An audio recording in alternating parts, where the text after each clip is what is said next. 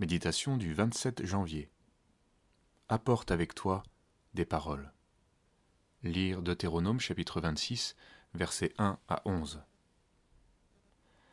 Le sacrificateur recevra la corbeille de ta main et la déposera devant l'autel de l'Éternel ton Dieu.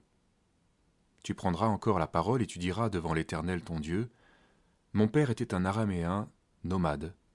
Il descendit en Égypte. Les Égyptiens nous maltraitèrent, nous opprimèrent, et nous soumirent à une dure servitude. Nous avons crié à l'Éternel, le Dieu de nos pères. L'Éternel entendit notre voix et vit notre oppression, notre peine et notre misère.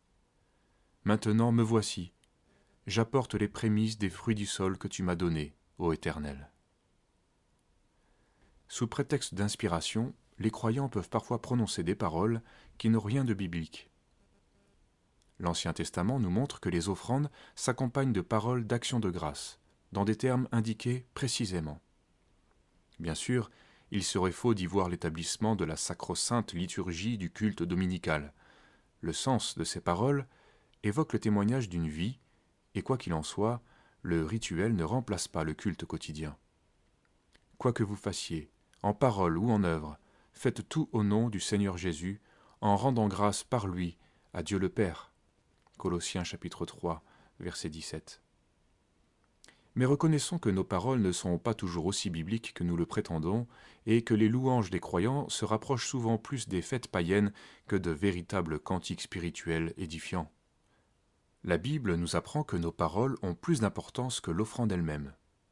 La qualité de nos dons demeure secondaire par rapport au témoignage et à la confession de foi qui les accompagne. L'hommage d'un cœur brisé a plus de valeur que ceux qui peut être donné de manière grandiose, car l'Éternel regarde au cœur. 1 Samuel 16, verset 7. Méfions-nous de l'éclat du riche qui dans sa suffisance impressionne par ses dons, mais ne confesse aucune foi ni témoignage de reconnaissance.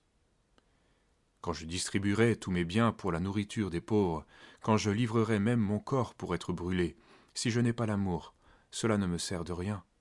1 Corinthiens chapitre 13 verset 3.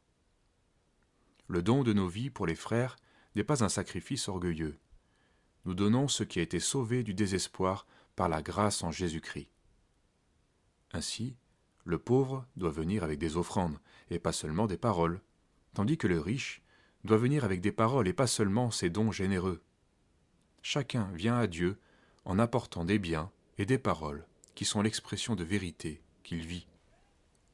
En lui nous avons aussi été mis à part, prédestinés selon le plan de celui qui opère tout, selon la décision de sa volonté, afin que nous servions à célébrer sa gloire. Éphésiens chapitre 1, verset 11.